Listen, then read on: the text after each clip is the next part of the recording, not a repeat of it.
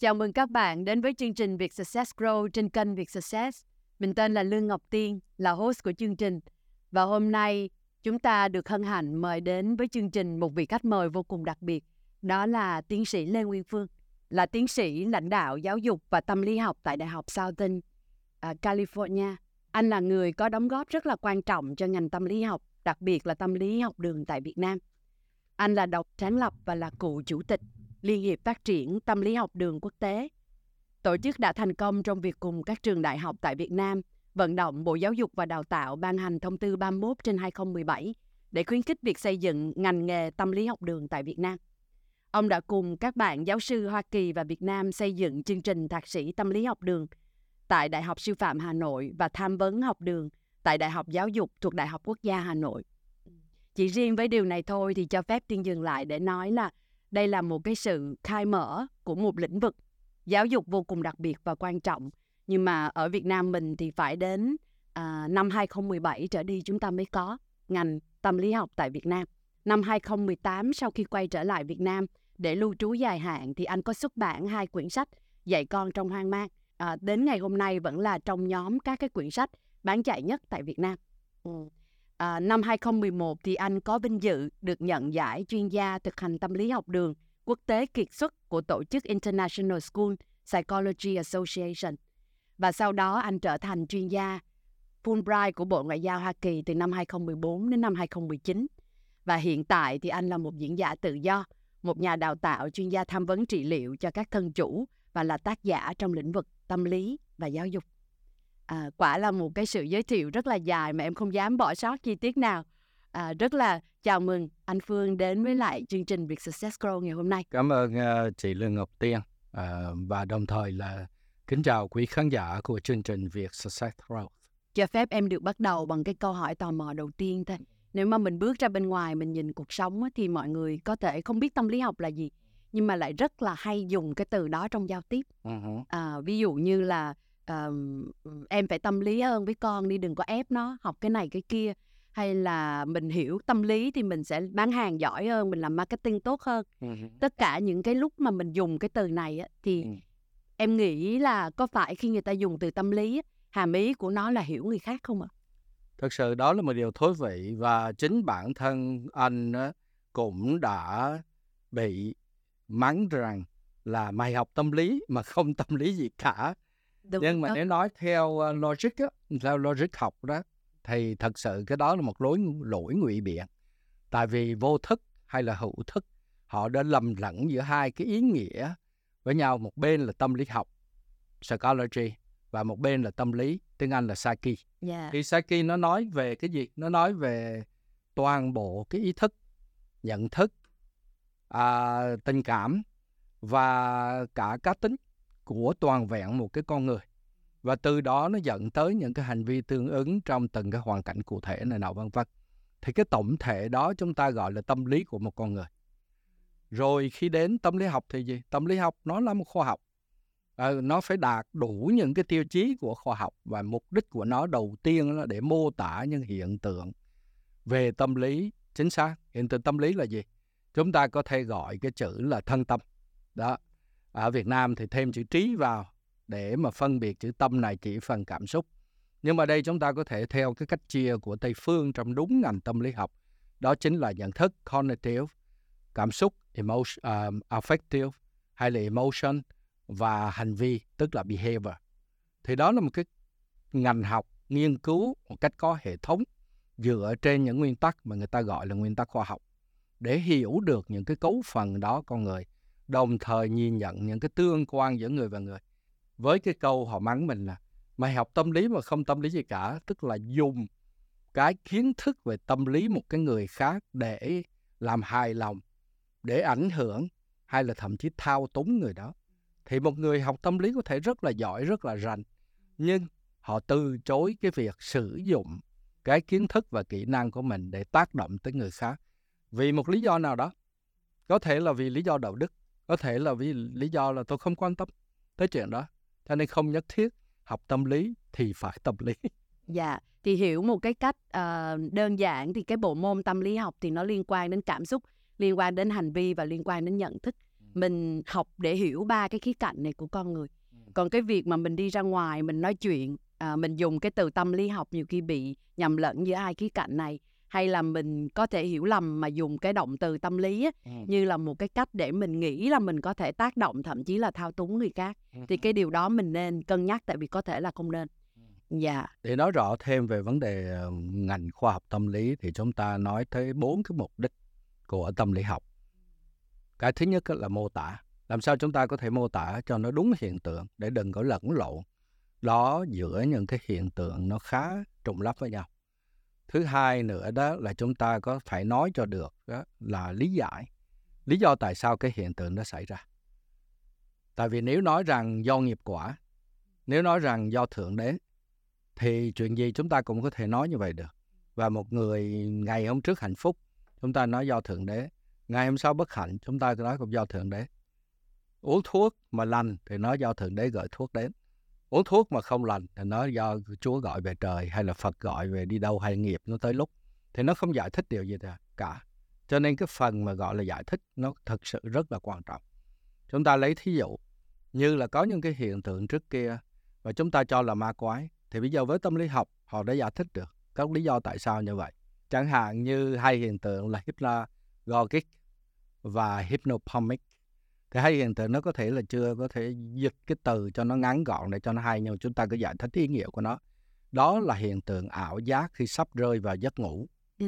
và khi vừa chớm nửa mê nửa tỉnh mới ngủ dậy thì lúc đó cái khả năng phân biệt trong và ngoài những hiện tượng xảy ra trong bộ não chẳng hạn lúc chúng ta tưởng tượng hay là những hình ảnh mà chúng ta lưu lại thậm chí qua phim ảnh tại vì chẳng ai thấy ma quỷ chẳng hạn. Nhưng mà qua phim ảnh chúng ta đã thấy những hiện tượng đó hay do chúng ta tưởng tượng khi đọc sách vở thì nó xuất hiện ở trong não. Và khi mà khả năng của não không phân biệt được trong ngoài thì thay vì tưởng nghĩ biết một cách rõ ràng là mình đang tưởng tượng thì mình lại tưởng tượng có con ma con quỷ nào đứng ở bên ngoài. Dạ. và có thể có âm thanh có thể tất cả năm giác quan. Cho nên là lúc đó có thể ngửi thấy mùi lưu huỳnh mùi của quỷ sa tăng ở trong truyền thuyết của tây phương. Có thể thấy một hình ảnh mà có một khuôn mặt dữ tợn nhìn vào mình nhưng mà những chuyện đó xảy ra trong cái lúc mà nửa mê nửa tỉnh sắp chìm vào giấc ngủ hay là sắp tỉnh dậy. Và thời xưa thì họ nói cái đó là tại vì lúc đó là linh tánh của mình xuất hiện giải thích những cái đó. Nhưng bây giờ khoa học nó giải thích rõ ràng hơn cho nên cái phần giải thích anh muốn nhắc lại là phần giải thích rất là quan trọng. À, còn cái bước thứ ba mục đích thứ ba tức là tiên đoán là nếu mà một người đó với cá tính vậy trong hoàn cảnh như vậy với nhận thức cảm xúc hành vi như vậy họ sẽ phản ứng như thế nào? Dạ. Và cái đó nó không chỉ giới hạn nếu mà tâm lý học là tâm lý học cá nhân thì nó chỉ giới hạn trong việc giải thích hành vi của người đó. Nhưng mà nếu là tâm tâm lý học xã hội hay là tâm lý học tổ chức thì nó có thể tiên đoán được cái hành vi của một tổ chức một nhóm một tập Dạ. thể lớn hơn là của cả một cái xã hội. Rồi cái phần cuối cùng là phần thú vị nhất là can thiệp hay là ảnh hưởng hay là tác động. Chúng ta biết rồi thì chúng ta sẽ làm gì với nó? Dạ. Chúng ta để yên để cho mặt nó xảy ra thì cũng là một cái quyết định mang tính chất là chúng ta chọn một cái đường hướng ảnh hưởng đối với người đó phải không ạ? Nhưng mà khi chúng ta có sự tác động thì đó cũng chính là cái mà chúng ta đã chọn. Cho nên kiến thức tâm lý học gần như phải nói là cực kỳ quan trọng. Tôi nghĩ rằng tới một lúc những người mà nghiên cứu về tâm lý học thật sự nghiêm túc và làm việc tâm lý học nghiêm túc á, phải có vị trí ngang những cái vị bác sĩ về y khoa. Tâm lý học không phải chỉ là một cái bước tiến khi mà cái xã hội ăn đã bắt đầu á, là không chỉ ăn no mà còn ăn ngon. Mặc không phải mặc ấm mặc đẹp nó còn tiến lên một cái bước ờ, bước á, là tạo cho chúng ta người hơn nhân bản hơn. Tại vì cái cốt lõi của chúng ta chính là tâm lý. Dạ. Bây giờ mình phải chấp nhận là chúng ta đang ở trong một cái môi trường không có cái nền tảng được biết hoặc là được tiếp xúc với tâm lý học từ rất sớm. ừ. Nhiều người lớn lên tự dạy mình cuộc đời là gì, tự dạy mình tôi là ai. Ừ. Và nhiều người ờ, thành lập doanh nghiệp, trở thành quản lý, trở thành những cái người lãnh đạo người khác, tự dạy mình tôi là người lãnh đạo như thế nào, tôi Ừ. lãnh đạo người khác ra làm sao. Thì tất nhiên là nếu như ở cái góc độ anh là cái người chuyên môn nhìn vào sẽ thấy rất là nhiều những cái lỗ hổng. Thôi mình không có nói hết. Nhưng mà trong cái buổi ngày hôm nay ờ, em rất mong được anh chia sẻ là nếu như mà những người hiện tại bây giờ mình mang nó vào trong môi trường làm việc ở đó có những người lãnh đạo ừ. cần lãnh đạo người khác và lãnh đạo chính mình có những bạn trẻ đang đi lên trong cái hành trình này Ừ. dạ thì cái cái họ nên bắt đầu từ đâu nếu mà hôm nay họ nghe cái talk này Câu hỏi của em có hai phần. Có nghĩa rằng đó là nếu ở vị thế lãnh đạo, chúng ta cần những cái tri thức như thế nào? Chữ tri thức đây được anh dùng như là sự tổng hợp của trải nghiệm và nhận thức hay là kiến thức. Cái mô hình là KSA đó, dạ tức là kiến thức, kỹ năng, kiến thức là knowledge, dạ skill là kỹ năng và năng lực tức là ability dạ đó thì hoặc là chữ competence Dạ. theo một cách khác thì tất cả những cái đó là cái nền tảng và chúng ta cần nhắm tới. Nhưng mà ở đây nó có thêm một cái phần nữa đó là khi nói về lãnh đạo thì đặc biệt trong môi trường tổ chức tất cả những cái đó nó sẽ tâm lý học nó sẽ giúp cho chúng ta như thế nào. Dạ. Những cái đó thì chúng ta cũng cần phải biết. Đối với các quốc gia trên thế giới thì có lẽ rất ít khi mà có một cái trường đặc biệt là những cái quốc gia phát triển rất ít những cái bạn mà không hoàn tất cái chương trình đại học để mà có thể làm chủ một doanh nghiệp. Dạ. Nhưng mà khi làm chủ một cái doanh nghiệp trong cái trường hợp mà thiếu một cái gọi là bằng cấp như vậy hay là một cái kiến thức như vậy thì họ có nỗ lực học thêm của họ cũng rất là tốt. Dạ. Và khi trong một cái môi trường xã hội mà tất cả nó có quy chuẩn đó thì cái việc học thêm đó nó cũng rất là có hệ thống. Bây giờ giả dụ như ở Việt Nam chúng ta có thể khắc phục cái chuyện đó như thế nào? Anh thì anh đề nghị là như thế này đầu tiên cứ tham khảo những cái khoa học trên Udemy, Coursera ở đây mình không quảng cáo cho họ nhưng mà thật sự đó là những cái đáng tin cậy. Dạ. Những khoa học đáng tin cậy để xem tiếp cận với những cái vấn đề tâm lý học đặc biệt là tâm lý học lãnh đạo tâm lý học tổ chức như thế nào đã. Đó là cái hướng đầu tiên. Xong rồi đó chúng ta sẽ đọc những cái bài mà giảng giải những cái khái niệm hay là phát hiện trong tâm lý học trên những cái tờ báo phổ thông chẳng hạn tờ Forbes dạ. Đó những tờ The Guardian dạ. tờ Atlantic hay những cái tờ cao cấp hơn. Chẳng hạn như cái tờ mà anh vẫn đùa là khó đọc nhất là tờ Economics của anh hay tờ New Yorker của Mỹ. Tất cả những cái tờ đó nó có thể giúp chúng ta hiểu được những cái khái niệm mà trong tâm lý học hay là tâm lý học nói chung ha nó có thể là cả thần kinh học và ứng dụng mà viết bằng một cái giọng văn tương đối dễ đọc hơn. Dĩ nhiên với điều kiện chúng ta có tiếng Anh sau đó chúng ta sẽ mau men, bước vào những cái tài liệu nó chuyên đề hơn. Đầu tiên có thể là những cái cuốn sách giáo khoa nhập môn, đọc cái đó làm có một cái nhìn tổng quan rất đã rồi sau đó đọc cái cuốn gọi là handbooks, tức là cẩm nang, thì đó nó cho một mình một cái nhìn bao quát hơn nữa. Và tương đối nó bắt đầu nó đã khó rồi, nhưng mà khó nhất là những cái chuyên sang nghiên cứu, tại vì cái đó nó cập nhật và nó viết bằng ngôn ngữ cô động nhất thông thường là dưới 15 trang cho mỗi cái bài nghiên cứu thì mình đã phải làm quen hết tất cả các khái niệm ở trong đó rồi. Và nếu cuối cùng nếu mà em thực sự là đam mê tâm lý học thì cứ đi kiếm lớp chính thức mà học thôi một cái chương trình thực sự chính thức nhưng mà cái hành trình tự học là hành trình như vậy.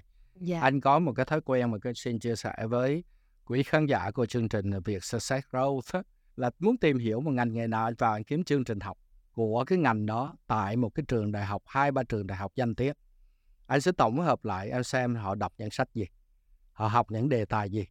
Xong rồi anh mua những cái sách đó về anh đọc. Trong quá khứ anh đã tự học nhiều ngành bằng cách đó mà bảo đảm nó chính thống. Tại đó là những cái trường đại học danh tiếng nó dạy như vậy. Nếu mà Dạ. mình tổng hợp mình đọc sách y như sinh viên trong ngành đó học.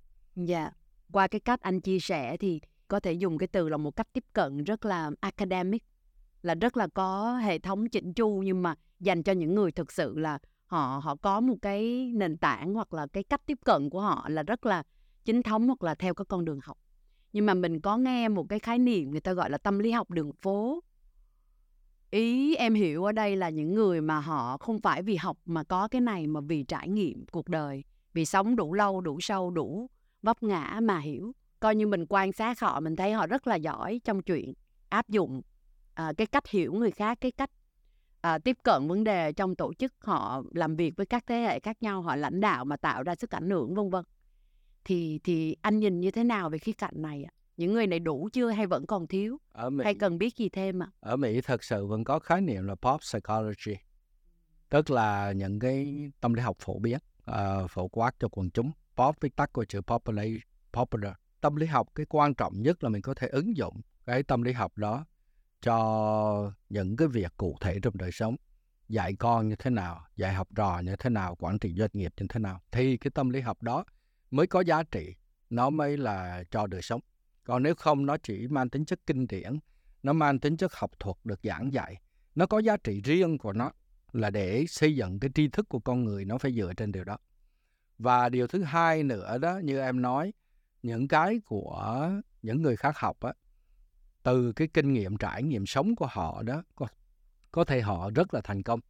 Nhưng cái việc giải thích của họ nó dựa toàn anecdotal từ cái trải nghiệm cá nhân của họ và không thể áp dụng cho những cái lĩnh vực khác cho những cái địa bàn cho những cái tổ chức khác chẳng hạn vân vân. Và đó là cái giới hạn. Thì theo anh thì vẫn vấn đề vẫn là phải có căn bản của cả hai nếu mà anh chỉ học và anh chỉ nói lý thuyết và anh không ứng dụng được trong đời sống, thì nó cũng rất giới hạn. Giới hạn ở chỗ này nó vẫn có cái giá trị là anh vẫn dạy những cái thế hệ tiếp theo để xây dựng, phát triển ngành tâm lý như một ngành khoa học. Nhưng mà ngược lại, những người mà chỉ có cái trải nghiệm không thôi do trực giác này nọ, vân vân á, thì họ vẫn có giá trị thành công trong lĩnh vực riêng của họ. Nhưng vấn đề là những cái ý kiến chủ quan như vậy nó chỉ nhìn được một góc một phần và nó ứng dụng được trong một hoàn cảnh cụ thể.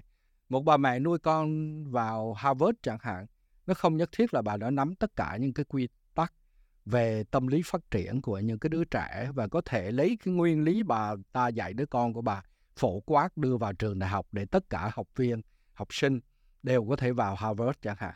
Và đó là cái sai lầm của cái chỗ lẫn lộn với nhau. Yeah. và thành thật mà nói đó thì uh, nếu mà một người ở um, có học ở tại Hoa Kỳ chẳng hạn có bằng cử nhân rồi chẳng hạn chứ không phải là cao gì thì có thể thấy được cái giá trị của hai mạng và họ sẽ vận dụng tốt như thế nào. Còn đôi khi chúng ta sẽ bị kẹt một cái trong những cái xã hội mà chưa phát triển đó. Người có bằng cấp thì quá tự thị về cái bằng cấp của mình và cho rằng bằng cấp học trong trường tôi tiến sĩ trường này trường nọ ở ngoại quốc về là là xong xuôi hết. Nhưng mà thật sự lại thí dụ ứng dụng anh là tâm lý học về à, kinh doanh chẳng hạn mà tới khi anh không ứng dụng được trong cái chuyện để kinh doanh đó để để nuôi nổi anh và gia đình anh thì nó sẽ có những cái giới hạn yeah. ngược lại những người kia đó thì thật sự là họ có trải nghiệm riêng của họ nhưng mà tới khi họ lại được mời đi dạy những cái khóa kinh doanh thì tốt nhưng mà bắt đầu họ sẽ dần với thành công đó họ sẽ bắt đầu lấn sân qua những cái lĩnh vực khác chẳng hạn và nói như thể là có thật yeah. thì với những cái trải nghiệm đó thì nó chỉ có thể áp dụng trong những cái hoàn cảnh cụ thể mà thôi chứ khoan là đã khái quát hóa lên. Và và cái hiện nguy nhất nguy hiểm nhất là cái vấn đề giải thích đó. Và ở đây chúng ta nói tới vấn đề ngụy khoa học. Tức là như anh nói cái hiện tượng có thể giải thích bằng thần kinh học rồi thì bây giờ lại là giải thích vẫn còn giải thích bằng cái lối ma quỷ chẳng hạn.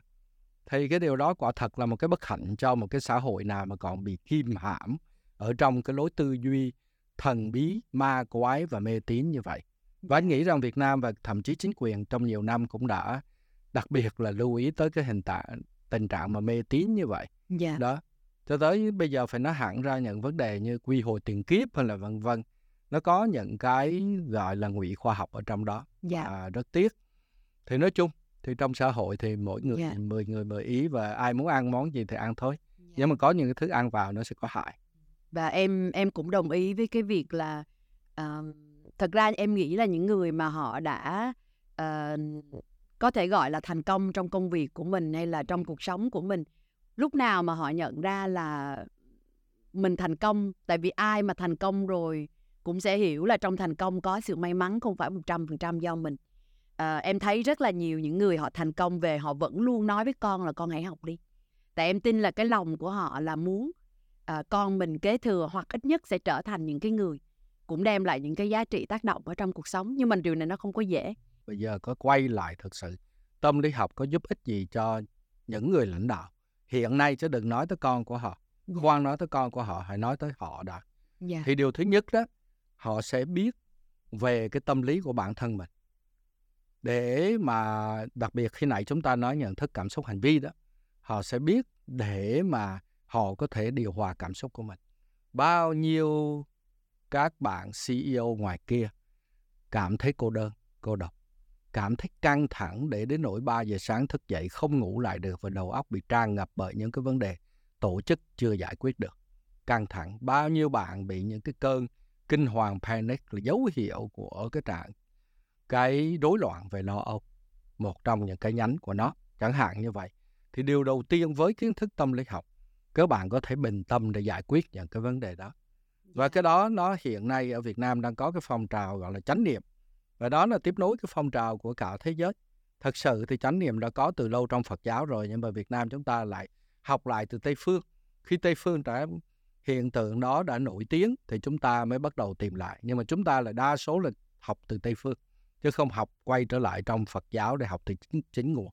Chẳng hạn như vậy. Thì đó là cũng là một cái phân cách nhưng mà nó rất khi người Tây phương họ học về chánh niệm họ hiểu được cơ chế thần kinh như thế nào và từ đó họ tránh họ phân biệt được thế nào là thiền quán thế nào là thiền chỉ thế nào là thiền quán tưởng guided imagery chẳng hạn cái đó là thiền quán tưởng. Và những cái đó nhờ phân biệt như vậy họ có thể ứng dụng cách nó hiệu quả hơn.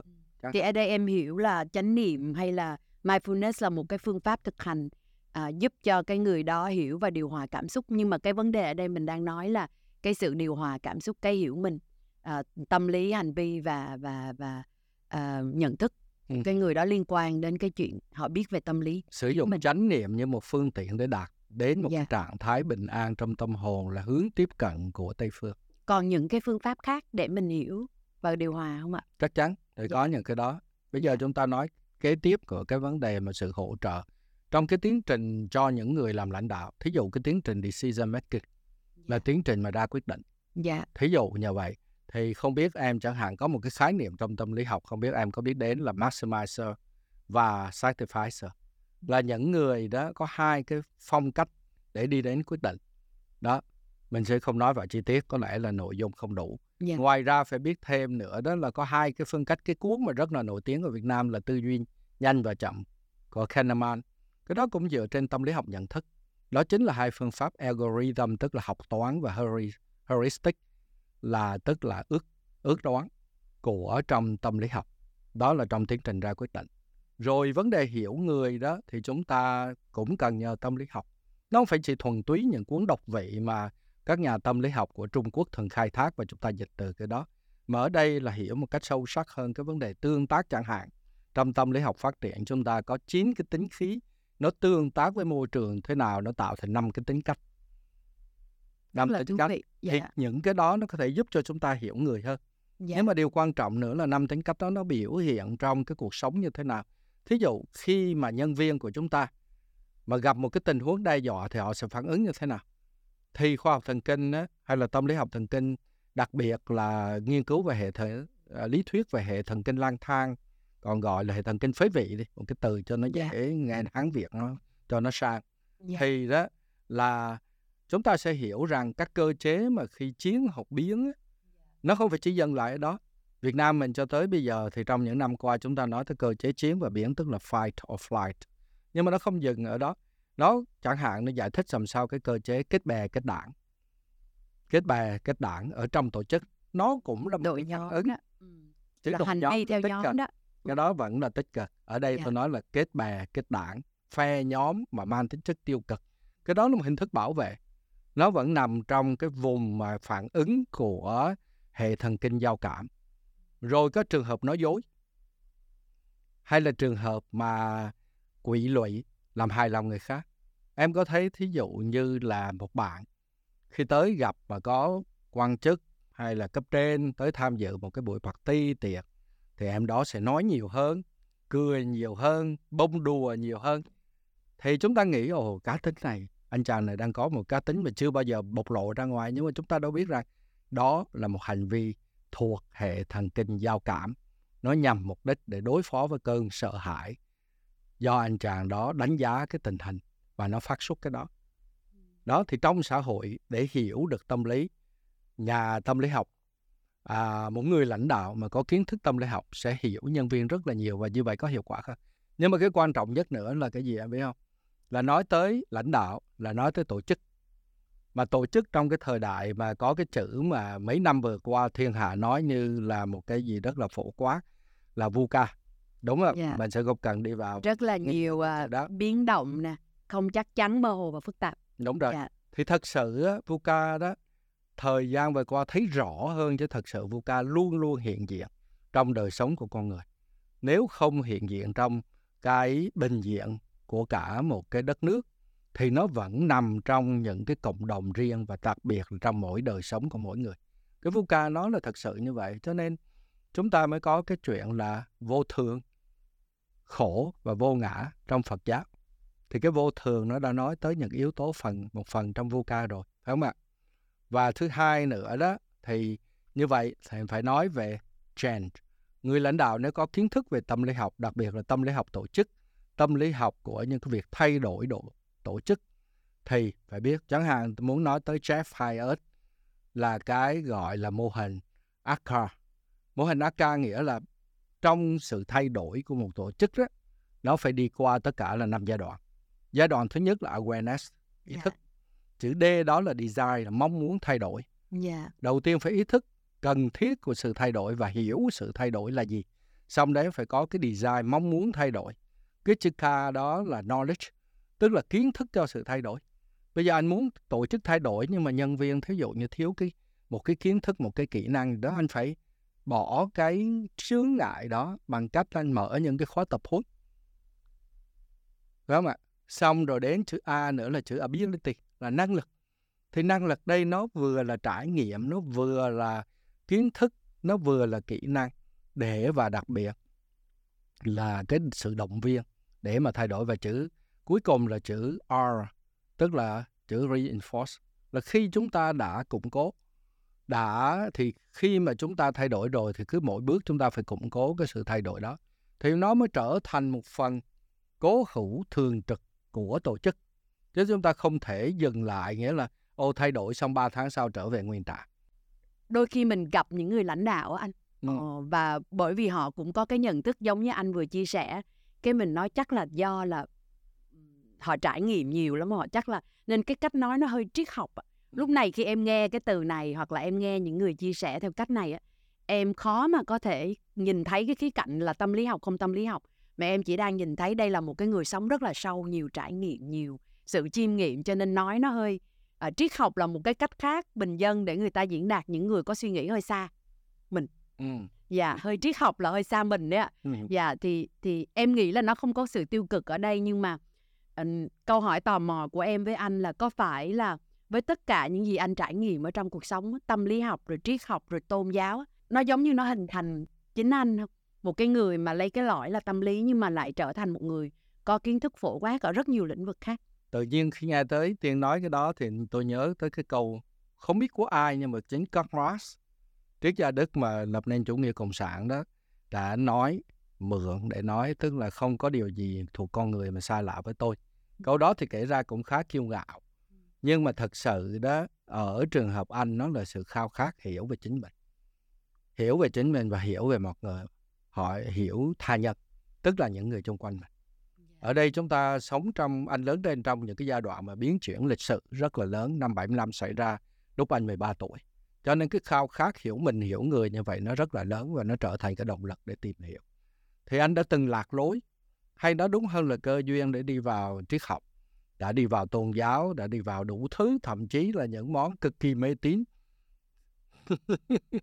Để mà nghĩa là chơi đùa với trong đó. Rồi cuối cùng thì đi qua Mỹ để rồi chọn học tâm lý học ngay từ năm đầu tiên. Tức là anh qua anh thay vì anh học à, bỏ qua cử nhân anh đã chọn để học lại từ đầu. Vân vân.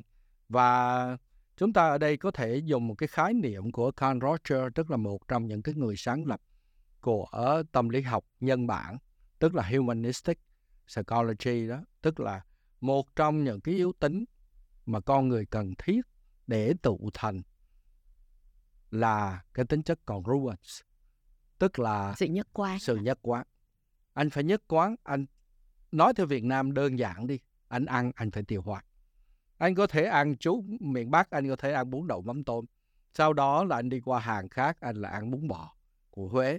Anh vào Sài Gòn thì anh lại là chơi một tô hủ tiếu mỹ tho. Nhưng mà ba cái đó nó đánh lộn với nhau ở trong đầu anh. Hay là nó thực sự tiêu hóa để trở thành con người chính anh cho nên khi mà trình bày một cái vấn đề tâm lý học đôi khi không cưỡng nổi.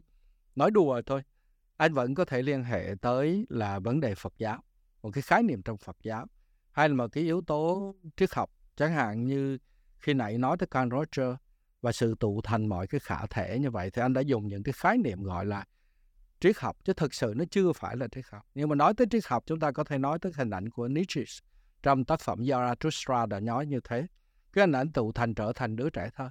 Rồi khi nói tới đứa trẻ thơ đó thì anh lại nghĩ ngay tới Carl Jung lại quay trở lại vấn đề tâm lý học. Dạ. Rồi xong rồi anh lại nghĩ tới bài tarot trong đó có hình cái lá bài là gã khờ. Dạ. Đó là vui chơi với cuộc đời thì nó lại là hòa hợp chỉ những cái đó với nhau.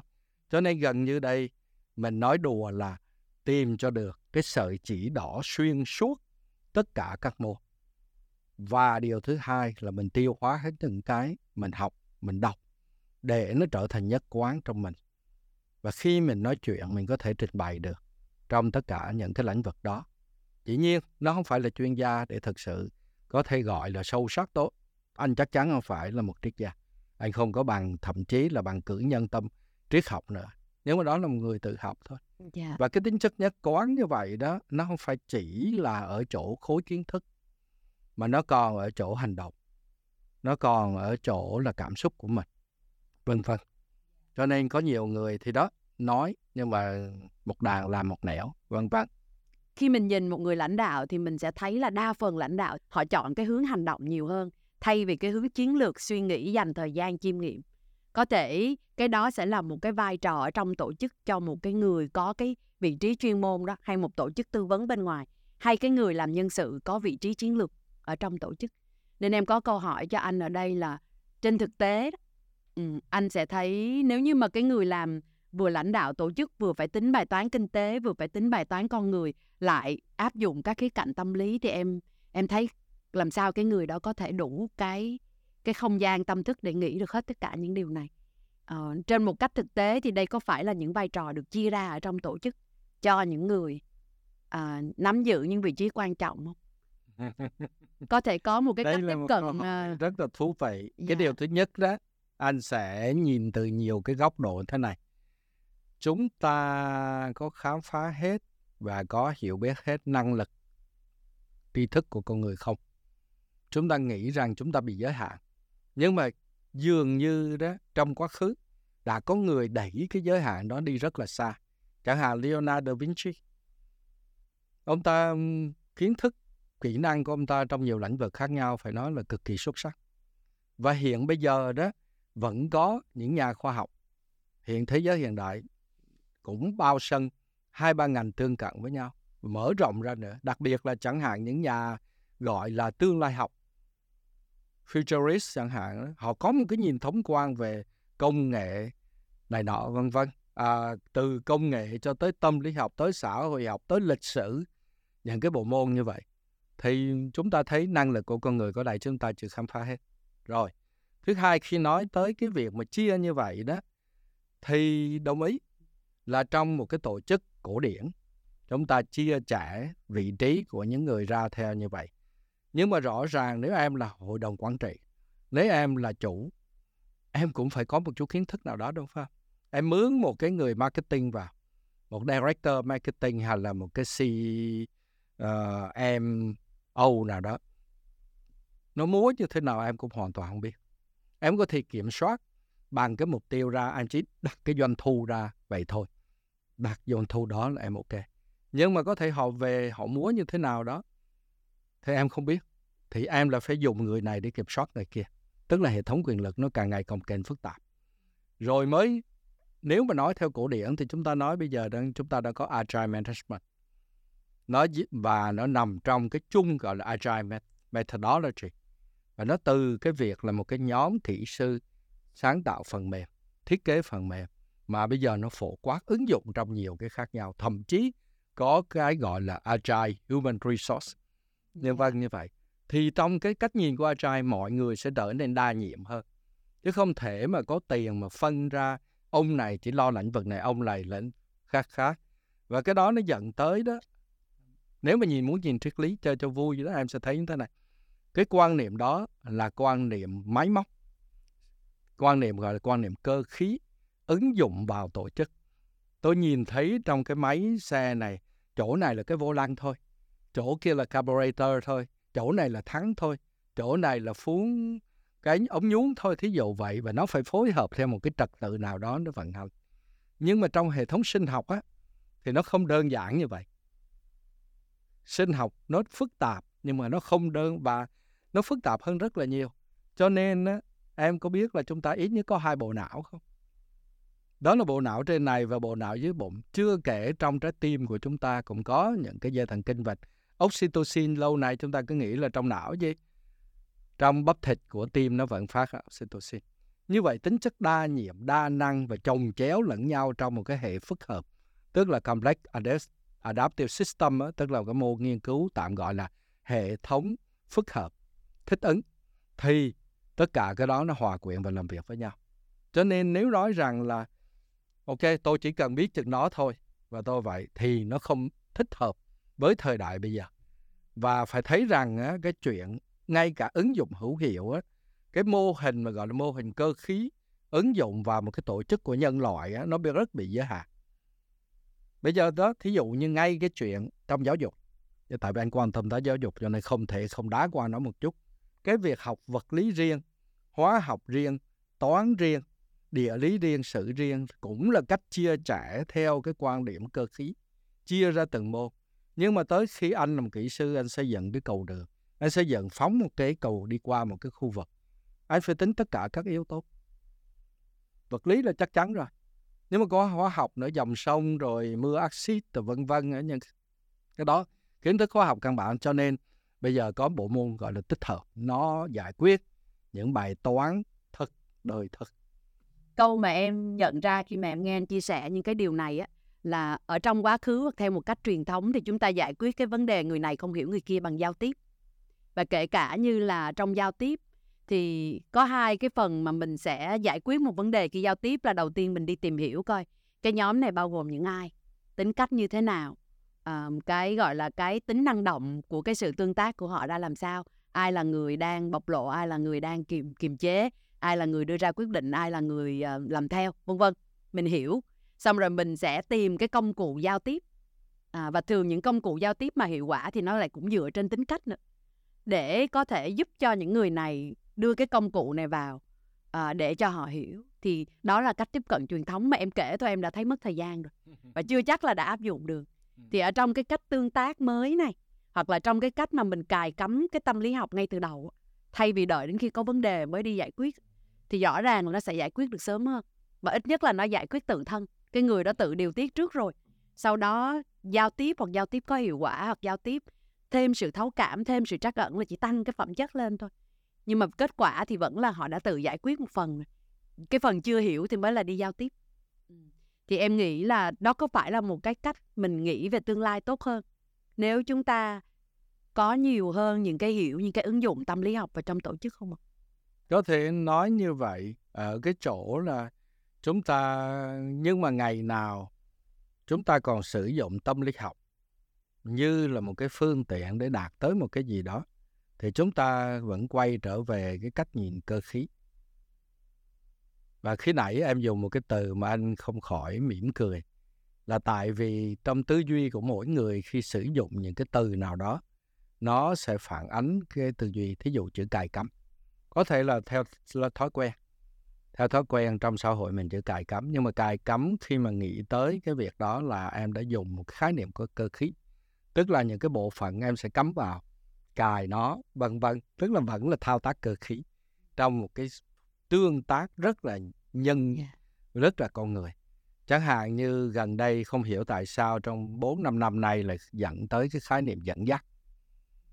Và anh vẫn đùa, tại sao chữ lãnh đạo mình tránh? Hay là hướng đạo mình tránh mà mình lại dùng chữ dẫn dắt? Thì anh nói là con người không phải trâu bò. Để mà dẫn dắt, ngay cả bố mẹ cũng không có dẫn dắt con cái. Chúng ta tin rằng mỗi người, em nói khi này tới cái lòng trắc ẩn anh cũng muốn nói thêm cái trí tuệ và gọi theo Phật giáo đi. Thì nó chính là trí tuệ và từ bi. Nói theo khổng giáo đi thế là nó là nhân trí trong cái nhân trí dụng. Thí dụ như vậy, thì anh nghĩ rằng mỗi người đều có và cần đánh thức nó. Cho nên cái đó lại nói tới giáo dục học chẳng hạn như John Dewey, tức là thuyết kiến tạo. Có người ta đã có sẵn những cái đó.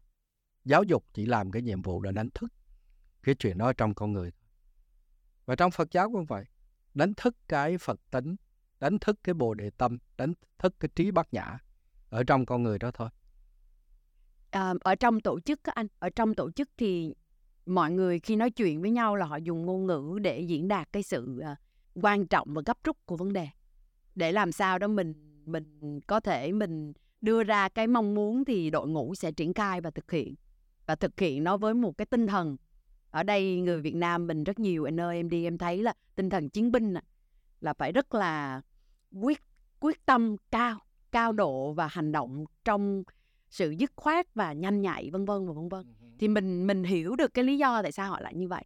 Và ngôn ngữ thực ra là một công cụ được sử dụng trong tình huống này cũng như là làm cách nào để tăng cái năng lượng lên tăng cái sự gọi là cái động lực cho mọi người. Thì ngôn ngữ cũng là một cách thì em cũng muốn hỏi rõ anh hơn tới cái ý thức của cái người lãnh đạo cái người quản trị cái người à, đang muốn tạo tác động để đưa ra được một cái kết quả trong xã hội mình dùng cái ngôn ngữ này á, mà mình hiểu tâm lý học à, thì thì mình nên như thế nào ạ? Đầu tiên phải phân biệt ba cái uh, loại tác động tới người khác. Cái thứ nhất là thao túng. Dạ. Yeah. Cái thứ hai tác động hoặc là ảnh hưởng. Và thứ cái thứ ba là lãnh đạo. Dạ. Yeah. Đó. Thì nếu mà nói thao túng thì thật sự đó là việc sử dụng những cái kỹ thuật mang tính chất lừa dối thao túng tâm lý đánh vào những cái nhược điểm những cái điểm yếu hay là những cái điểm mà rất là dễ tổn thương của người khác để thu lợi về phía cho mình mà bất chấp cái việc an sinh của người kia. Thì như vậy chúng ta có thao túng. Nếu mà nói ảnh hưởng đó thì thật sự á, nhiều khi không nói vẫn có thể có ảnh hưởng. Nó nằm trong phong cách, nó nằm trong cái tấm lòng, nằm trong những cái biểu hiện từ là ngôn ngữ cho tới phi ngôn ngữ của một người. Và đặc biệt nữa đó là nếu dựa trên ngôn ngữ thì nó nằm trên cái khả năng giao tiếp, thuyết phục bằng logic và đặc biệt là tinh thần đồng thắng, win-win, tức là nhân viên sẽ thấy được rằng trong cái chuyện này tôi sẽ được lợi như thế nào. Chẳng hạn như nếu có một sự thay đổi mà nhân viên thấy cái hại rất là ít và lợi rất là nhiều cho chính bản thân họ, cho tập thể của họ và cho cái mục tiêu lâu dài của cái công ty hay là tổ chức thì họ sẽ có mức độ cam kết hơn. Và cái đó là nói tới cái vấn đề tác động và ảnh hưởng. Đó. Và có nói cao nhất là lãnh đạo lãnh đạo, tức là cái việc định tạo những cái định hướng và gây cho nhân viên cái sự cảm hứng để họ tự thân vận động hướng tới những cái mục đích đó. Nhờ vào một cái môi trường nuôi dưỡng được cái sự thay đổi, nuôi dưỡng được động lực, vân vân. Mà không cần phải mướn một ông motivational speaker lớn lâu lâu là gân hô lên chiến binh này nọ, vân vân, để thay đổi. Thì cái tính chất bền vững và lâu dài nếu chúng ta muốn nói tới một cái sustainable development á, thì chúng ta sẽ ít dùng thuật hơn mà dùng đạo nhiều hơn ít cái dùng đó thuật hơn dùng đạo nhiều hơn hai cái từ đó là từ ở trong triết học Trung Quốc dạ. khi nói tới thuật đây là những cái xảo thuật dạ. kỹ thuật dạ. xảo thì thiên về xấu hơn và dạ. thường dùng để mà thao túng người dạ. khác kỹ thuật có thể vẫn là khá hơn cái kia dạ. nhưng nó vẫn là những cái trò mà nếu người khác nhìn vào có thể nhận diện được anh này đang muốn thao túng tôi đây yeah. Dạ. anh này đang muốn ảnh hưởng tôi đây nhưng ở vị thế hay là ở cái phong cách tác động để sự thay đổi đó tác động hay là ảnh hưởng thay đổi đó influence đó, thì đó tôi thấy anh như vậy tôi anh là nồi niềm cảm hứng của tôi có thể anh không biểu tôi làm nhưng tôi vẫn răm rắp tôi vẫn muốn làm theo anh tại vì tôi cảm thấy cái niềm vui ở trong đó. Và đó là cái đặc tính cao nhất của lãnh đạo. Trong lịch sử của chúng ta không thiếu gì những người như vậy. Họ đi theo một người là vì họ cảm mến được cái nhân cách phong cách trí tuệ và cái tấm lòng của người đó. Thì cái đó mới là cái sự tác động lâu dài và bền vững nhất. Dạ. Áp dụng trong công ty hay tổ chức có thực tế không? Cá nhân anh nghĩ vẫn hoàn toàn thực tế. Dạ. Đó là những nhà lãnh đạo gọi là transformative những nhà lãnh đạo chuyển hóa. Thật sự bây giờ đó cái hình thái đó nếu cho anh chọn anh sẽ kết hợp những nhà lãnh đạo chuyển hóa và những nhà lãnh đạo tình huống tức là situational leadership. Đây là cái gọi là leadership style. Nó có khoảng là sáu bảy cái gì đó thì bây giờ có hai cái đó anh sẽ là kết hợp. Dạ. và cái người mà transformative leadership leaders á, tức là nhà lãnh đạo chuyển hóa đó họ phải có cái IQ lẫn cái EQ trí tuệ cảm xúc lẫn trí tuệ tư duy để mà họ có thể đó là ảnh hưởng và tình đáp ứng được mọi cái tình huống khác nhau và thậm chí nhân viên khác nhau. Dạ. Em nghĩ ở đây mình mình nói được cái điều này thì đồng nghĩa với việc là bản thân mình có cái mình gọi là cái người lãnh đạo có cái sự nhận biết mình là người như thế nào. Mình đang đủ thiếu thừa cái gì để mình có thể uh, phát huy điều chỉnh uh, và tự chuyển hóa cho chính mình. Có phải đó là cái nền tảng năng lực nền tảng của bất kỳ một cái người lãnh đạo nào? Anh hoàn toàn đồng ý cái chỗ đó. Tức là đó cái là trước tiên muốn hiểu người đó thì phải hiểu mình. Trước tiên muốn lãnh đạo người thì phải lãnh đạo mình, phải lãnh đạo được mình. Cho nên đó, nó sẽ là um, self awareness, tức là ý thức về mình, dẫn tới social awareness, tức là ý thức về xã hội. Nhưng mà chữ xã hội này không phải là cái xã hội ngoài kia rộng rãi mà ý thức về tâm lý, về suy nghĩ của những người xung quanh mình. Dạ. Rồi dẫn tới cái self leadership, tức là lãnh đạo bản thân. Rồi mới tới là organizational leadership hay other leadership, tức là lãnh đạo tổ chức hoặc là Dạ. lãnh đạo người khác. Thì cái đó là một cái tiến trình chắc chắn phải có. Dạ. Tại vì chúng ta không hiểu mình thì sẽ không hiểu cái mà thôi thúc chúng ta đưa ra một cái chính sách nó xuất phát từ cái điều gì. Có thực sự là có lợi tổ chức không? Có thật sự là mình tổng kết được từ những cái khuyến nghị rất là hay ho của bộ phận sale, bộ phận marketing không? Và có tham cứu với bộ phận RD không? Hay là mình do tự thể hiện, mặc cảm, muốn chứng minh là mình giỏi, muốn chứng minh là tôi thuê các bạn về nhưng mà tôi giỏi hơn tất cả các bạn. Cho nên là cuối cùng tôi chọn một cái ý nào đó mà của riêng tôi thì cái đó cần self awareness tức là ý thức về bản thân. Nó là cái tiến trình đầu tiên chúng ta ý thức để chúng ta có hiểu mình thể hiểu được mình mà anh gọi nó là tự thức dẫn đến tự tri. Dạ. tri là knowledge self knowledge tự tri. Từ đó chúng ta mới có những cái quyết định sáng suốt không bị vướng vào những cái mà do sự mặc cảm. Nó do ý muốn tự thể hiện do những cái chấn thương hay nội kết Mà từ Vậy- bên trong, từ bên rất trong. là sâu ở bên trong. mà thì chúng ta mới dẫn đến tự quyết được. Dạ. thì trên cái tiến trình đó chúng ta mới có những cái quyết định phù hợp cho chính chúng ta và những người xung quanh. Mà hành trình đó là hành trình cứ liên tục. Dạ. anh tăng tự thức thì tự tri anh tăng. Rồi tới tự quyết anh nó sẽ khá hơn. Như vậy cứ đi vòng tròn liên tục đi lên. Chứ không nhất thiết là anh phải xong tự thức anh mới tới tự quyết. Và cái biểu cái sự đi lên này nè, nó là đi lên của cái người lãnh đạo cho nên không có nghĩa là một tổ chức rất phát triển thì cái người lãnh đạo ở trên rồi đúng không ạ? không nhất thiết anh không bao giờ nghĩ người lãnh đạo là ở trên Ý là em nói ở trên ở đây là trong cái vòng của mình là họ đã đi rất nhiều rồi. đó. Nhiều khi tổ chức rất phát triển nhưng mà cái Ừ. người lãnh đạo mới bắt đầu ở trong cái sự tự nhận thức này thôi. đúng rồi chúng Dạ. ta sẽ có cái um, hạnh phúc nếu mà người lãnh đạo phát triển đồng hành cùng với tổ chức Dạ. nếu mà tới một lúc mà cái tổ chức họ phát triển hơn. Đây chỉ là một giả dụ thôi một cái giả thuyết thôi. Mà nhà lãnh đạo hay là ông chủ của cái công ty đó không có phát triển kịp thì một trong hai phần sẽ bị đào thải. Dạ. và thật sự thì cái người chủ và có thể có thêm CEO nữa sẽ là tạo ra với cái phong cách với là tư duy trình độ sự phát triển của họ sẽ tạo ra cái văn hóa của doanh nghiệp. Chúng ta là nhạc đụng tới một vấn đề rất là lớn nữa là văn hóa doanh nghiệp thì cái văn hóa doanh nghiệp đó thật sự nhiều người nói cứ xây dựng văn hóa doanh nghiệp như thể nó tồn tại độc lập với Cái phong cách với người lãnh đạo thật sự lãnh đạo nào văn hóa doanh nghiệp đó Giống như mình bước vào gia đình thôi.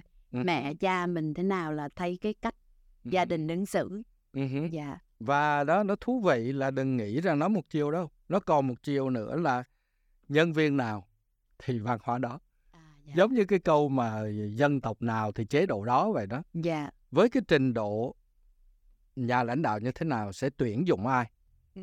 và khi tuyển dụng ai sẽ đối xử với họ như thế nào dạ trong cái tương tác phức hợp như vậy đó nó sẽ tạo thành cái gọi là văn hóa công ty dạ thì không thể nào một cái tổ chức tư vấn nhảy vào và nói là ồ điểm này sai sửa đổi 100%. Nó là một cái quá trình lột xác rất là đau đớn cho cả hai bên, nhân viên lẫn lãnh đạo. Thì cái đó nó mới là thay đổi được. dạ và em tin là nhiều người ý thức được chuyện này những tổ chức họ cũng đã bắt đầu ý thức và đi tìm cái con đường của mình Ờm, cho cái phần cuối của chương trình em lại muốn mình nói về một khía cạnh nó con người đây mình tâm lý học cho nên mình ờ, ở trong một phần của con người là con người sẽ hành động theo hướng tốt hơn ờ, hướng thượng hoặc là làm những cái điều tốt đẹp nếu bên trong họ nhận ra cái giá trị đó hoặc họ ở trong một cái môi trường mà nó có những cái điều kiện về sự an toàn ờ, về cái tính an sinh cũng như là ờ, cái um, cái ờ, cái cơ hội để họ được bộc lộ là chính mình mà không bị phán xét. Ừ. thì ở trong ờ, góc độ của anh và kinh nghiệm của anh cho đến bây giờ ờ, anh có thể chia sẻ gì về điều này? Cái gì sẽ hoặc là tổ chức nên hay người lãnh đạo cần? Có cái sự dịch chuyển như thế nào để mang lại một cái nguồn động lực một cái môi trường mà ở đó rất nhiều nhân viên của mình họ sẽ phát triển bản thân họ hơn đi về hướng tích cực hơn Tức là ý của em muốn nói là làm sao để xây dựng một cái môi trường mà facilitate tức là kích hoạt, yeah. kích thích sự cái sự à, những cái điều tích cực ở tích bên cực trong con người mà mình tất cả Dạ. Điều đầu tiên anh nghĩ rằng đó là chúng ta phải đặt cái giá trị của tổ chức, của con người, của người lãnh đạo lên làm hàng đầu để xem coi nó là cái gì. Nhận diện nó, okay. nhận diện nó để mà xây dựng cái tổ chức đó trên những giá trị cốt lõi cái từ giá trị cốt lõi nó không phải là một cái điều uh, huyền bí từ trên trời rơi xuống nhưng mà chắc chắn nó cũng không phải là những cái từ ngữ thời thượng mà nhan nhãn ở ngoài kia rồi chúng ta chộp một cái điều, rồi chúng ta chọn làm giá trị chúng ta. Theo không phải, mà đi tận trong sâu thẳm người lãnh đạo, khi hay là người chủ muốn xây dựng cái công ty, họ muốn đạt được cái điều gì. Nếu chỉ nói là để tôi làm giàu, thì chắc chắn nó không phải là giá trị. Thì khi đó đó, lấy cái đó mà làm giá trị rồi vẽ vời, rồi thấy những cái từ nào hay hay, thí dụ integrity lớp về rồi hay là còn ruins hay là tất cả những cái từ tiếng Anh đó hay là những cái từ tiếng Việt như là chính trực thành thực chân thành ghép cho nó vừa hoàn toàn nó vô nghĩa. Chỉ cần cái người lãnh đạo hay người chủ đó thấy được rằng á, cái mà gọi là làm giàu đó là phương tiện. Phương tiện dẫn tới cái điều gì? Tới hạnh phúc cũng được. Hạnh phúc chẳng phải là nhiệm vụ cao cả nhất của mỗi người sao? Chính đức lại la lạt ma nói là cái sự tồn tại của nhân loại một cái mục tiêu lớn nhất vĩ đại nhất là hạnh phúc. Thế như vậy hạnh phúc có thể là một cái giá trị của công ty đó. Thì làm sao để cho trong công ty hạnh phúc? Khách hàng tiêu thụ cũng hạnh phúc. À, trong cái chuyến đi Hoa Kỳ vừa rồi đó anh nổi hứng thấy trên kệ sách có một cuốn là Selling with a Noble Purpose tức là bán hàng với một cái mục đích cao cả. cao cả. Làm sao để chúng ta và cái đó đó chắc là cái chuyện này phải tiết lộ thêm chút là cái một trong những cái job đầu tiên của anh tại Hoa Kỳ lúc mà anh ở bên đó đó tị nạn bên đó đó là anh bán xe. Thì anh đã học ngay cái bài học đầu tiên đó, anh không bán những cái dụng cụ trên xe mà anh phải bán cái dụng cụ đó đem lại cái gì cho cái lifestyle cho cái đời sống phong cách sống của người mua sử dụng thí dụ như có cái sunroof hoặc là moonroof tức là cái cửa kéo lên lộ cả bầu trời phía trên. Thì tôi không nói lộ xe tôi có cái đó. Mà phải mô tả cho người ta hình dung được là buổi tối một đêm trăng sao vằn vặt nào đó ra biển hai người sẽ nằm cạnh nhau mở cái đó lên và nhìn bầu trời trong cái khuôn trong cái khuôn khổ của chiếc xe mình. Thí dụ như vậy. Thì tương tự như vậy người ta mua cái này hoặc mua cái kia đi kèm cái đó là mua cái giá trị thì người chủ phải thấy được cái điều đó và làm sao để xây dựng một cái môi trường với những cái giá trị như vậy cho chính mình và nhân viên của mình được sống và hòa quyện ở trong đó. Và cái môi trường đó ngoài ra nữa đó, nó phải đi kèm những cái luật lệ, những cái norms, tức là tập quán, những cái lề luật thành văn và bất thành văn mà nó nhằm một cái mục đích là tôn trọng cái dân chủ và nhân quyền của mỗi người, sự độc đáo của mỗi người, chứ không phải là một cái trại lính để bắt tất cả nhân viên đều đồng phục giống nhau, đồng phục trong tinh thần và sự phục tùng không có tính chất bình đẳng. Mọi người đều có thể ứng dụng, có thể đóng góp vào cái sự phát triển của công ty.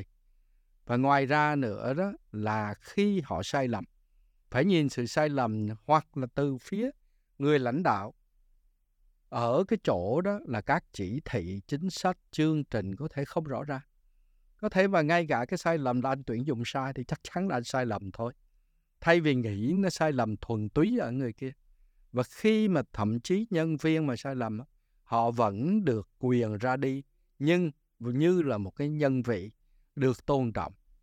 Chứ không phải là một hình thức mà bị đuổi việc, cái chữ đuổi chẳng hạn, rất là một cái hình thức, một cái chia tay và sau đó gặp lại nhau trên đường phố chẳng hạn, thì nó chỉ còn lại giữa con người và con người với nhau chứ không còn trong tương quan nữa. Cho nên trong cái tổ chức, mỗi tổ chức đều có tập thể, đều có một cái trò, cuộc chơi. Cuộc chơi có những quy luật và trong quy luật đó có những bạn sẽ đứng ra ngoài, có những bạn sẽ tiếp tục chơi. Cái chuyện đó chuyện bình thường, nhưng căn bản vẫn thấy là giữa con người với nhau cho nên sử dụng những kỹ thuật thao túng tác động vào sự sợ hãi tác động vào tham lam tác động vào những cái nhược điểm của người khác vân vân á nó sẽ dẫn tới cái tình trạng là mọi người sống trong sự phập phồng lo sợ và nếu em rành về vấn đề thần kinh đó, thần kinh học thì em sẽ hiểu là sống trong phập phồng lo sợ vậy thì nó sẽ nảy sinh cái tình trạng chiến hay biến. Dạ. Và chiến biến không phải là chữ biến đây không phải nó nghỉ việc đâu. Biến nó có thể ngồi trước cái màn hình computer. 8 tiếng đồng hồ nó chỉ làm việc có một tiếng thôi và còn những tiếng tiếng còn lại là đầu óc quay cuồng với những cái nỗi sợ hãi coi như rút lại ở trong tận cái cõi sâu. Mình nói uh, đến cái chỗ này thì em thấy ở cái sự chia sẻ của anh nó vẽ ra hoặc là nó cho mình thấy một cái phần trách nhiệm. Khi một tổ chức mà có những nhân viên mà họ đang gặp những vấn đề về sức khỏe tinh thần hay là họ đang có những cái uh, phản hồi là họ làm việc quá nhiều hay là uh, họ không còn sáng tạo được nữa hay là họ đang mình nhìn họ mình thấy là họ không có đang đưa phản hồi một cách trực diện mà họ đang nói tránh nói né hay là đang tìm cách lẩn tránh cái việc đối diện một việc gì đó thì đó đều là những dấu hiệu uh, mà người lãnh đạo nên nhìn lại. Có đôi khi không phải do nhân viên mình đâu mà là do cái cách mình lãnh đạo do cái môi trường mình tạo ra. Do các cái giống như anh nói là quy định chính sách cái bất thành văn. Khi bạn thất bại thì sao? Khi bạn không đạt KPI thì sao? Khi bạn không đáp ứng được những yêu cầu của tổ chức thì sao? Thì nó đều là đang ảnh hưởng đến tâm lý của người đó dù là mình có chỉ định cái chuyện đó hay không với người khác. Nhưng mà trong một cái tổ chức á nó không phải chỉ là lãnh đạo quản lý với là nhân viên. Mà còn cái môi trường cho nếu chúng ta nhìn cái mô hình lại đây là cái công dụng của tâm lý học đây. Chẳng hạn mô hình của Yuri Brenner là một cái nhà tâm lý học phát triển gốc người Nga hoạt động giảng dạy và nghiên cứu ở Mỹ. Thì chúng ta sẽ thấy rằng cái môi trường trực tiếp đó được gọi là môi trường môi trường uh, gọi là vi mô. Thì cái môi trường vi mô đó mọi người tương tác với nhau đa phần thời gian và trực tiếp với nhau.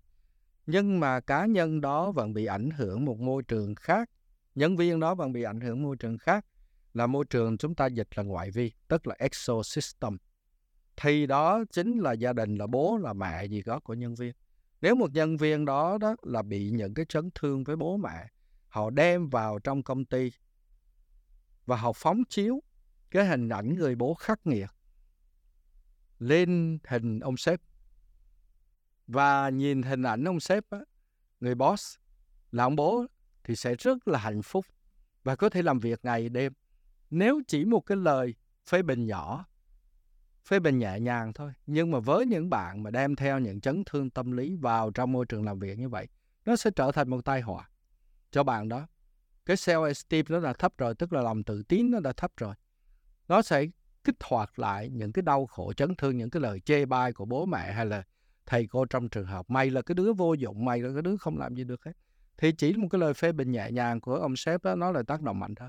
Cho nên đó ông sếp thật sự á, nhìn lại mình nhưng mà cũng cần phải là lỗi tại tôi lỗi tại tôi mọi đàn mea culpa tới mức như vậy và ngược lại đó nhân viên cũng phải tự xét mình cho nên á, nếu nói một cách á, môi trường tốt nhất á, lại là chính là cái môi trường để mọi người gia tăng cái tự thức tự tri và tự quyết của mỗi người lên hay đó. quá em nghĩ cái đó là lời giải dạ uh-huh. làm cách nào để mình tạo ra cái cách tương tác giao tiếp uh. à, mà ở đó giúp cho cả nhân viên cả sếp mọi người có cái không gian và để nhìn lại mình nhiều hơn uh-huh. tự đó. tự giải quyết những vấn đề của mình uh-huh. trước khi mình giải quyết những vấn đề của nhau đó là EQ đem vào trong workplace yeah. đem yeah. vào trong chỗ làm dạ yeah. ừ.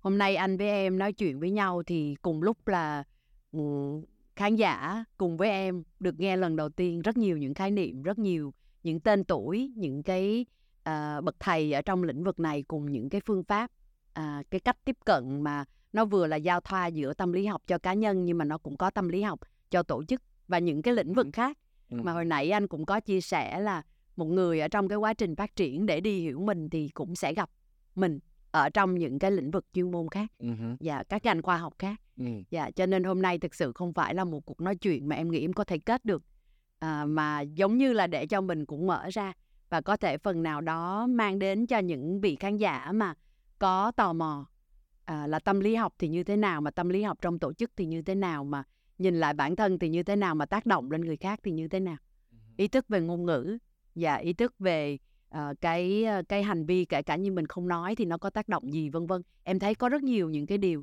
ngày hôm nay đã được nghe trong cái cuộc chia sẻ với anh anh sẽ mượn cái ý vừa rồi của em tức là em không biết kết như thế nào để thì nói tới thành một cái câu tạm gọi là tạm kết ở đây yeah. Dạ. là tại sao phải kết thúc? Cho đến cái chết đi nữa, chúng ta cũng không chắc cái chết là kết thúc. Có thể có cuộc sống sau đó, có hàng ngàn, hàng triệu kiếp sống sau đó thì đã sao? Cho nên tại sao chúng ta lại kết? Và thật sự đó là cái kết trọn vẹn chỉ là sự im bặt của tâm thức. Khi tâm thức không còn lãi nhãi lãm nhảm với những cái ký ức hiện về nữa. Còn trong cuộc sống chúng ta chúng ta cứ tiếp tục. Chúng ta sẽ tiếp tục học chúng ta sẽ tiếp tục trải nghiệm. Và mỗi lần học cái gì mới, trải nghiệm mới thì cái khung nhận thức của chúng ta đó, nó sẽ được mở rộng. Nó sẽ không phải chỉ là độc nhất, mà nó sẽ điều ứng dùng hai cái khái niệm của John Piaget trong tâm lý học nhận thức. Để mà nó mở rộng ra, để nó càng ngày càng phong phú và phức tạp hơn, và để cho nó có khả năng ứng dụng trong nhiều tình huống khác nhau, hãy mở rộng và tiếp tục học thành vì cái điều mà có thể nói ở đây như như một cái lời kết mà không phải sự kết thúc có nghĩa là chúng ta cứ tiếp tục học và học không phải chỉ trong trường ốc như các ông gọi là giáo sư này nọ học thuật ngay cả cái chữ tiến sĩ nó cũng chẳng có giá trị cả mà học trong đời sống và tư duy cho nó hệ thống thì chính chúng ta đã là tư duy trong theo một cái cách học thuật rồi đó và cứ trải nghiệm và dám sống yeah. Dạ. và thật sự là chúng ta đâu biết là lúc nào chúng ta sẽ thông minh lúc nào chúng ta mê mờ. Cho nên sống trong cái tự thức tự tri rồi hãy can đảm làm những cái quyết định ngay tại hiện tại. Và khi có quyết định xong rồi mọi hậu quả chúng ta sẽ chấp nhận trong tương lai. Và nhìn thực sự tái ông thất mã cái chúng ta gọi là hậu quả ngày hôm nay có thể lại là một cái cơ hội cho ngày mai. Cho nên cứ thoải mái mà sống. Dạ. Ừ. chúng ta là những cái vòng xoắn tiếp tục đi lên trong cái sự tự tri tự thức của mình đúng không ạ? Nghe chữ vòng xoắn thì anh lại nghĩ tới một khía cạnh khác, khổ thay. khổ thay. Dạ. Không có hồi kết. Dạ, nhưng mà hôm nay hôm nay là đã đến lúc chúng ta kết thúc cái buổi à, chia sẻ à, rất là có giá trị cùng với lại tiến sĩ Lê Nguyên Phương. Một lần nữa thay mặt à, các khán giả của Việt Success Grow, em rất rất rất cảm ơn thời gian của anh. Cảm ơn Lương Ngọc Tiên và cảm ơn quý khán giả của chương trình việc Success Growth. Có lẽ các bạn cũng như Ngọc Tiên cảm thấy trong cái tập podcast ngày hôm nay có rất là nhiều kiến thức mới làm cho mình mở ra một thế giới về tâm lý học mà Tiên tin rằng sẽ rất là bổ ích cho cá nhân cũng như là cho các tổ chức. Nếu có bất kỳ câu hỏi hay bình luận nào, hãy để lại chia sẻ của bạn trong một comment nhé. Và nếu như bạn quan tâm những chủ đề về phát triển bản thân, hãy nhấn nút like, share hoặc subscribe Việt Success trên YouTube và theo dõi các nội dung, các chủ đề tiếp theo trên các nền tảng podcast khác. Rất cảm ơn thời gian các bạn đã dành cho chương trình và hy vọng sẽ được gặp lại các bạn trong các tập podcast tiếp theo. Xin chào.